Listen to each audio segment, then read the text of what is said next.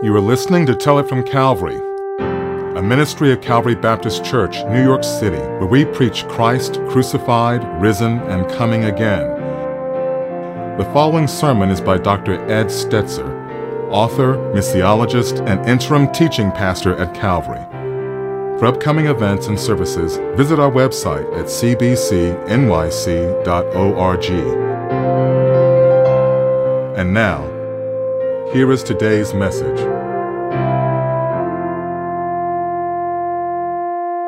Hi, everybody. Ed Stetzer here, and happy to be able to be with you again at Calvary Baptist Church, trying some different technology. So I've got my little uh, studio in my basement here that uh, we're all sort of doing different things during this coronavirus time. But let me let me uh, see if we can walk through um, the beginning of this passage, and we're going to walk through this series together for the next uh, on and off six weeks. We're going to look at the book of Philippians, and you may wonder why Philippians. And I had suggested this to uh, your church leadership because I think Philippians is a great picture of the gospel journey, a journey, uh, really a joyous journey in gospel community that I want us to talk about today and the next several weeks. Chapter one of the book of Philippians is particularly focused on that partnership, and I thought it'd be a great time to start that here and look through you know some of the things we're going to learn together from this passage and we'll kind of zero in on them as we walk through this passage because we're going to start here by talking a little bit about a city a city called uh, philippi and let's take a look at the uh, the passage here. If you have your bible take it out you can turn with me to philippians chapter 2 philippians chapter 2 excuse me philippians chapter 1 and we're going to read verses 1 and 2 and look through those together. Now, I'm going to give more details over the next several weeks, but Philippians is, is of course, written while Paul's imprisoned, and he's um, really talking about this church that he planted in Acts chapter 16 with some really fascinating circumstances that we'll begin to touch on today. And what we're going to look at specifically is the question of how ultimately for us this joyous journey in gospel community impacts um, the church today.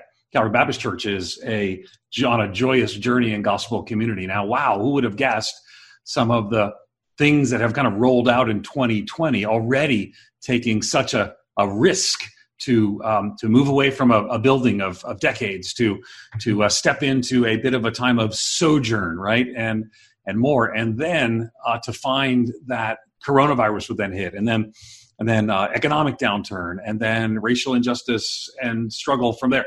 All these things happening, yet God is still on the throne and God still has a plan. And Calvary Baptist Church is on a joyous journey in gospel community, which is what I want to look at today. Now, again, what we're going to see here is a few things, right? We're going to see this grace partnership in the book of Philippians, right? It's the joyful team of kingdom collaborators. We'll look at them. We're going to look at the uh, the outrageous joy that they had. We'll get to the ideas of joy in the coming weeks and how we partner around the grace of the gospel. But all this starts with to a church written to a place called Philippi. And that place called Philippi actually has significance even before we get to the text itself. And that's what I want us to look at is some of that significance of Philippi and the context that it speaks to and why it matters for us to know about the location uh, at Philippi. Because Philippi is this, uh, it's actually a Roman colony city and that means it has special rights and special privileges that are here. And uh, it actually becomes there's a whole and i'll touch on this in the coming weeks there's a whole significant background but they would be citizens who could freely own the land. They, they could transfer the land without tax. Um, they're roman citizens in the borders. Their citizenship in the borders was very important. The city had significance related to citizenship that's hard to overstate uh, they they actually be free from things like scourging and crucifixion. All uh, normally can be done without trial. And so, why does that matter? Because the location of this city, this great city, this historic city, uh, would come into play, and the citizenship of the city would come into play as well. Uh, for example, when you look at Philippians three twenty, it says, "But our citizenship is in heaven." Now, why say such a thing? Well, you're in a great city. The world might think that your citizenship in Philippi is the greatest thing. But the reminder here is our citizenship is in heaven. Philippi is just a picture. It's a great city, but it's just a picture of the city to come. We await a Savior the Lord Jesus Christ. Now, of course, you know, I'm telling New Yorkers there's a better, better city to come, uh, but there is, and our citizenship is beyond the earthly citizenship. It's beyond uh, a city reality. It's ultimately a citizenship in heaven. Now, there's a whole backstory that's going on here that might be important for us to know in the coming weeks, because this story of Philippi is actually told in the book of Acts, right? So in Acts chapter 15, Paul and Barnabas actually split, have a disagreement. Christians do that sometimes, and over someone named John Mark. And then uh, Paul picks up Timothy here in uh, in Acts 16. Acts 16. We won't have too much time to go through all of that, but he picks up Timothy in Acts 16, uh, and then the Holy Spirit forbids them to go into Asia. Uh, to Bithynia. There's a whole story that goes there. The Holy Spirit gives them a vision, gives Paul a vision. A man from Macedonia is saying, Come over here and help us. In Acts 16, verse 10, there's a significant shift in uh, the book of Acts because the, the Luke is not just now telling the story, but he's a participant in the story. In Luke chapter 16 and verse 10, Luke begins to speak of himself as part of the group. When we had seen, the, when Paul had seen the vision, this is Acts 16 10 uh, we sought to go into Macedonia. That's the first time the we is actually mentioned. We sought to go into Macedonia. Luke joins the group. And Paul, in verses 10 through 12, goes to the nearest city in closest city in Macedonia, and that city is named Philippi. And then later, Paul would write a letter from prison to the Christians at a church called a place called Philippi. So what's going on now? This isn't the whole story, but this is not your uh, typical church plant, right? So, verse 10, it says that he's setting sail from Troas, and it begins to kind of give some of the details to verse 12. It says, and from there to Philippi, and this is the details, right? Which is the leading city of the district of Macedonia and a Roman colony. Remember, that's important, and he remained there for several days. So, so Paul goes to this place called Philippi, and he begins to plant a church. Not just him. Remember, Luke's with him, Timothy's with him there's a group here Paul, Silas, Timothy, Luke, uh, and others as well. And it's interesting. Uh, we, there's actually some speculation that Luke may have actually pastored the church after Paul left because the we's of Acts, you know, where Luke was right, we did this and we did that, actually ends soon thereafter. So Philippi is this important city, but our citizenship's in heaven, right? So then there's this church that's planted by this traveling church planter. So my background is a church planter. I planted my first church in the inner city of Buffalo, New York. Don and I did among the urban poor. I planted churches in New York and Pennsylvania and Georgia and Tennessee. And so I love church planting. That's been my my heart and my passion. So Paul was there's different kinds of church planters. Some plant a church and stay. Paul, that apostolic role would come and he started church and he moved on from there. So Paul then writes, the apostle Paul writes to the church he planted to continue to encourage them, writing several years after he planted the church, probably writing from a jail cell uh, in the 60s, 60s AD. But what I want you to see and not miss is that there are actually uh, four roles here, uh, one community of grace. We're going to look at four roles and one community of grace. And the roles, because I want to talk about this throughout, because uh, this church is a motley crew, a motley team of bondservants, saints, overseers, and deacons on a joyous journey in gospel community. I want you to remember that phrase, right? A church here is a motley team, bondservants, saints, overseers, and deacons on a, a joyous journey of gospel community. 2,000 years later, Calvary Baptist Church is a church, it's a motley team, bondservants, saints, overseers, and deacons on a joyous journey in gospel community. So, so again, writing this letter to the church, Paul then begins to uh, write the details that we're going to talk about today. So let's let's begin to take a look at Philippians. Uh, back to the book of Philippians, Philippians chapter one, verses one and two. I know we're just jumping in, but we're going to get some background here. It says, "Paul and Timothy, servants of Jesus Christ, to all the saints in Christ Jesus who are at Philippi." Uh, with the overseers and deacons. Grace and peace to you. Grace and peace from God, our Father, and the Lord Jesus Christ. So, so we begin with the background of Philippi. We've got some context that's there. We look at Philippians chapter 1, uh, verses 1 and 2. And that's what we're going to talk about because I think the, the, the idea here that can hopefully encourage Calvary Baptist Church right now is that we're too a motley team, right, on a joyous journey in gospel community. When I was a kid, I used to watch uh, the Peanuts. Not watch, used to read the Peanuts cartoon. And if you remember, Lucy uh, demanded once that her brother Linus change the TV channels and threatened her him with a fist if he didn't. Comes up and curls up that fist and and and and he says, "What makes you think you can walk right in here and take over?" Linus asks. And these five fingers, Lucy says, individually they are nothing. But when I curl them together like this into a single unit, they form a weapon that is terrible to behold. What channel do you want? Linus sighed, turned away. He looked at his fingers and said, Why can't you guys get organized like that? Well, here we find ourselves, right, as a church, Calvary Baptist Church, needing to be in this joyous journey of gospel community together. And in doing so, seeing God at work in what can be and will be powerful ways. So, four things I want us to look for, and we'll go through these relatively quickly. Uh, is the first number one, it's a community of bond servants, a community of bond servants. Again, remember the four things I'm talking about. Uh, uh, it's a motley team of bond servants, saints, overseers, and deacons on a joyous journey of gospel community. So, interestingly, Paul is actually in prison at this time, and he calls himself a bond servant. Some translations say slave, some say servant it's kind of somewhere between the two. The English words don't do us particularly full justice here.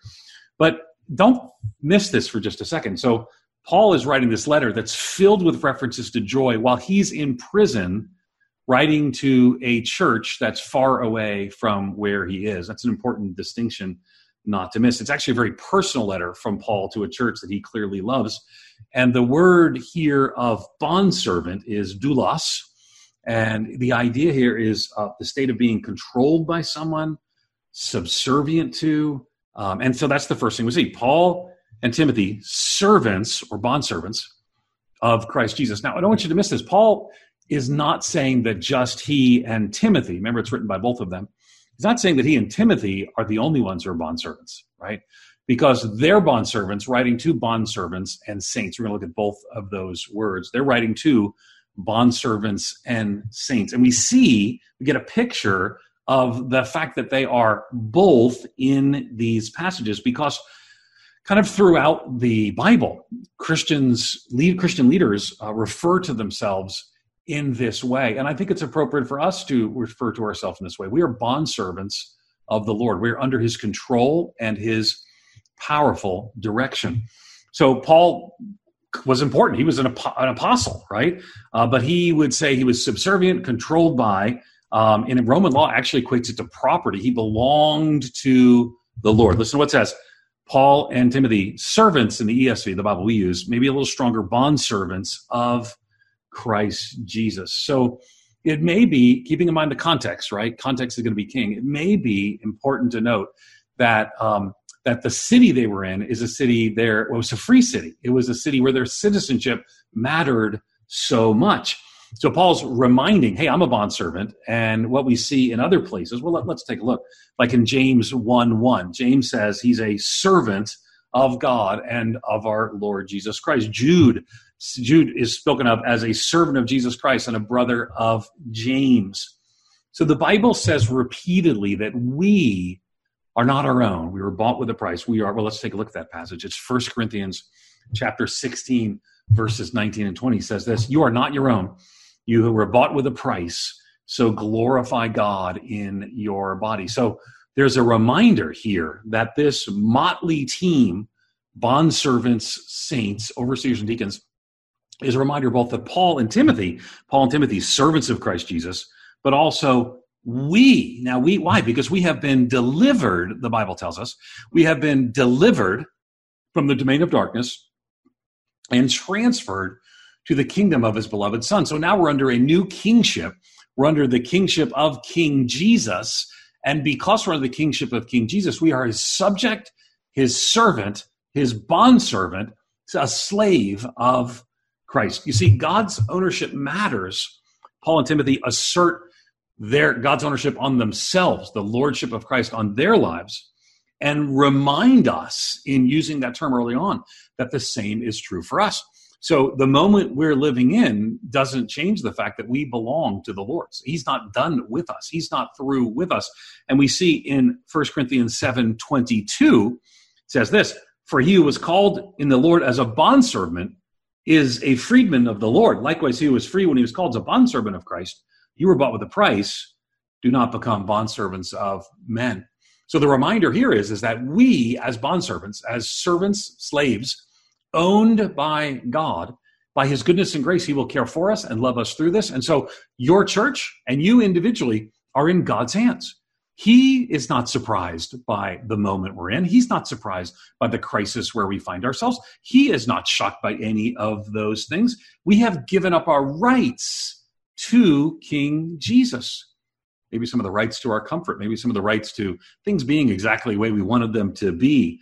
Uh, we're, we're not the CEO, Jesus is. We're servants now of Jesus. And when we get that, we find such great joy because we know that the only person you want to be uh, a bond servant to is King Jesus because he is righteous and holy and just. I don't want to be a bond servant. I don't want to be enslaved to any human. I don't want to be that level of obligation or debt or whatever it may be to anybody except the King of Kings and Lord of Lords who loves me and wants the best for me.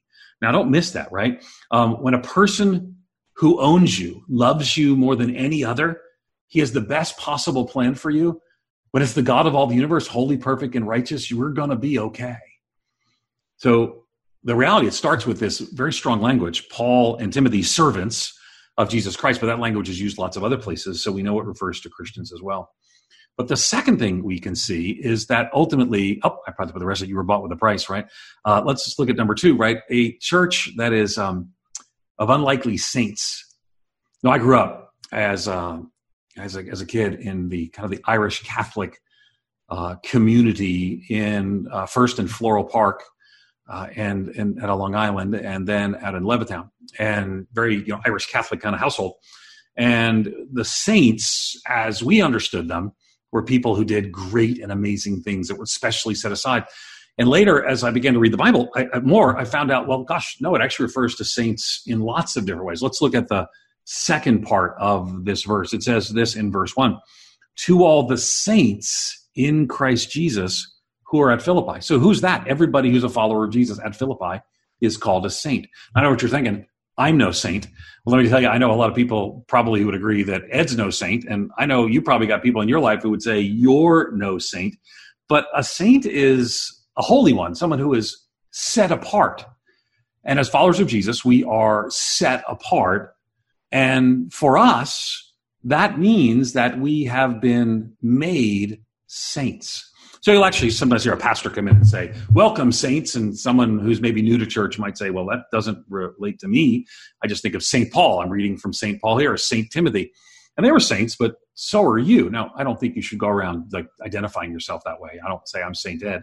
But ultimately, saints here is not because of how holy I am, but because how holy Jesus is.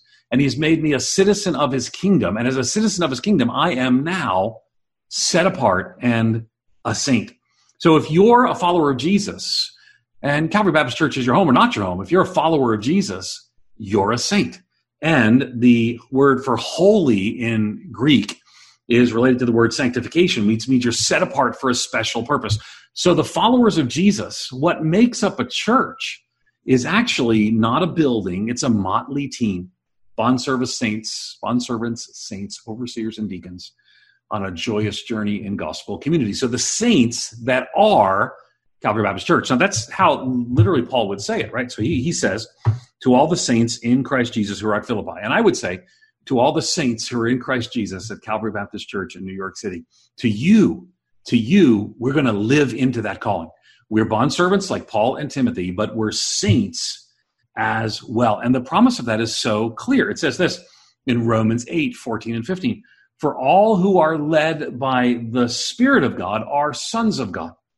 For you did not receive the spirit of slavery to fall back into fear, but you have received the spirit of adoption as sons, by whom we cry, Abba, Father. So don't miss this, right? So we made saints in Christ, adopted, call that Abba Father, that personal name, that Abba Father, because we have been made sons and daughters. Adopted, the Bible says, as sons which in that day would be a particular category as one who inherits So, as men and women, we're adopted in that special sonship category as those who are uh, who inherit and become and are made new in Christ and are made saints. Now, don't miss, remember here, we're kind of flipping back and forth a little bit to Acts 16 because there's something going on in Acts that was worthy of our attention.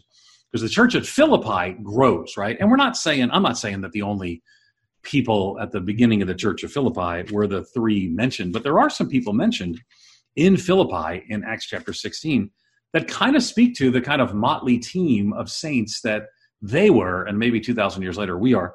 For example, if you look in your Bible, probably if your Bible's like my Bible, it actually has some headers. And the first section says the conversion of Lydia. Now, Lydia is a seller of purple dyes, uh, like ink, and it was kind of made in this area, and she becomes a merchant. And so she's a successful businesswoman, right? And she gets the joy of self sacrifice through her wealth.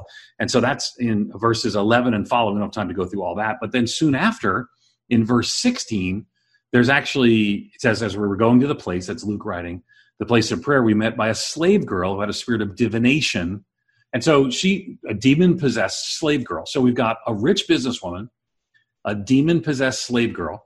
Right now, now we don't know all the details, but if she too becomes a follower of Jesus, I mean, Paul, Paul commands the demon, the spirit, I command you in the name of Jesus Christ to come out of her. Uh, and and then following that, in verse 25, we have a jailer who uh, who has actually about to take his own life because uh, Paul there's I, we don't have time to unpack all the story, uh, but because the Paul has been freed from his bonds by an earthquake, and the jailer you don't want to be the jailer who lets someone escape in those days. That's penalty of death. So he's about to end his own life, and and Paul says, no, no, don't do that. Believe in the Lord Jesus Christ. And so so and, and he does. So we've got this. If we assume the slave girl becomes a believer, we've got this um, fascinating group of saints. If there's ever a motley team, it's a motley team here bondservants saints overseers and deacons. And on this joyous journey of gospel community a, a rich businesswoman a demon possessed formerly demon possessed slave girl and a suicidal jailer. And i don't know enough about calvary baptist church and I, I hope to get to know more as we go on these few weeks together. But let me just say i'm guessing if you're anything like the churches that I've served, or anything like Moody Church, the church I just finished serving for almost four years, you're a motley team, right? There are people who have different stages in life, they're different parts of the journey, and yet we have something in common. We're made new in Christ. We're on a gospel journey together. So that's number two on our outline. Number three, on our outline. I keep not getting to the end of the passage. You probably noticed that. Forgive me. I'm still working on this system. We gotta we gotta work this a little bit more over the next several weeks. Uh, maybe you can put up suggestions on Facebook. I'll read the Facebook comments so I can figure out how to make this the best visual that can be. This is attempt number two. Uh, last time, your digital team did a great job, but they had to edit out some things, so I'm trying to do a little better this time.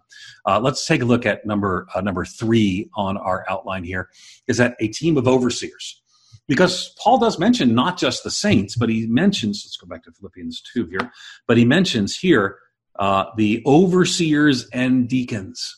This is a real important time right now at your church, and overseers and deacons, elders, the words used interchangeably in First Peter, elder, bishop, overseer, often used interchangeably in the scripture.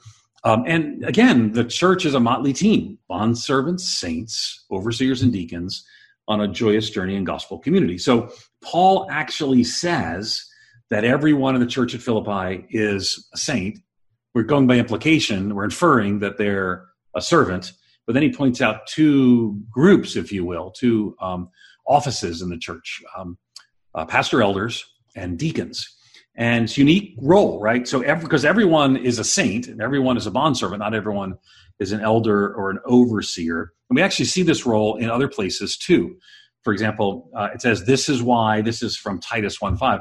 This is why I left you in Crete, so you might put what remained into order and appoint elders in every town as I directed you. So, so elders are in place to lead the church in this time of well in all the time but a time of transition so it's important to note that though calvary baptist church is is pastorless well that's not i mean it's, it's senior pastorless um, there's you have a great team. I've got to know some of your staff. Though it's senior pastorless, it's not leaderless because the biblical description speaks of these elders, sometimes as presbyters, sometimes as overseers, sometimes as bishops, but they're describing this role that's evident here, right? And so this role in Titus 1.5 is key for us to understand during this time. We're going to talk more about that in just a minute. We uh, in the next coming weeks because the key roles of elders and deacons during this time will become more and more evident. And the fourth thing that we actually see is a team with deacons. Now, remember that a church is a motley team bondservants, saints, overseers, deacons uh, on a joyous journey of gospel community. And it is a joyous journey of gospel community, and deacons are part of that as well. Deacons minister during the to the to the physical needs to the to the challenges day by day meeting the needs of the hurting or maybe those without. We see they're not called deacons here. Most bible scholars think acts 6 when they were working on the distribution of the food to the hellenistic and the hebraic widows were actually deacons who were functioning in that role. Now let me close with this because we've kind of gone through and and we'll walk through some of these things um, together the next several weeks. This is very introductory. But I got to tell you, Philippians is such a great book for a journey that you're in right now because it reminds us that we're all in this together, right? It's a motley team. Bondservants, all of us, saints, all of us, overseers and deacons serving all of us together on a joyous journey. Philippians is a book about joy and it's about gospel community and putting others first. All these things are going to be so essential to what we do in the next few weeks and months as Calvary Baptist Church. So we're going to talk about these four roles, this one mission, walking together in this gospel journey. And the end result is we'll see ultimately what it means to be a follower of Jesus in this gospel partnership. The reason I'm a believer today is because um, in Westbury, which is out on Long Island, there was a, you wouldn't know this person, but his name was Ken Lyle, and God called him to plant a church there. And in the late 70s, my sister rode a bus. Someone came by and knocked on the door and rode a, she said, my dad said, sure, you can go to church. She rode a bus. I didn't go. I didn't come to Christ till later. But my sister heard the gospel. She would later go on to be the, be with the Lord at a young age. But impact my mother, who later became a Christian. It impacted me, who later became a Christian. And that church was a motley crew and God used that church. And I, my mother would tell me the connection that's ultimately there. Well, here's the deal um, 2,000 years ago, a motley crew of a, of a rich businesswoman, a former demon possessed slave girl, and a, and a, and a suicidal jailer uh, may have begun in partnership with Paul, Timothy, Luke, and others coming in what becomes the church at Philippi. And 2,000 years later, here we find ourselves as Calvary Baptist Church, trusting the Lord in the midst of global crises, in the midst of great transition, but doing so because the Lord is at work. He had a plan. Just like I had a plan when Ken Lyle came to plant a church on Long Island that ultimately I became a follower of Jesus. You've come to Christ if you're a follower of Jesus. You've been born again. You've been placed into this church. So, as there's a lot of things pulling apart right now, for the next few weeks and months, Calvary Baptist Church will pull together. I'll encourage you through the book of Philippians on this joyful, wonderful, joyous journey of gospel partnership and this motley team, ultimately, of bondservants, saints, overseers, and deacons we can do what the writer of Hebrews says provoke one another to love and good deeds and to trust Him to be at work. Let's pray together. Father, thank you so much for the picture that we see here of this beautiful gospel reality. The church put forth in Philippi. I pray that you might open our hearts these next several weeks, that we might learn, we might apply what you have for us from the book of Philippians, and ultimately this motley team of bondservants and saints and overseers and deacons might indeed be on this joyous journey of gospel partnership. In Jesus' name, amen and amen. Thank you for listening to Tell It from Calvary. For more information, to connect, make a prayer request, or make a contribution, go to our website at www.cbcnyc.org or call us at 212 975 0170. We hope you'll join us next time as we continue to tell it from Calvary.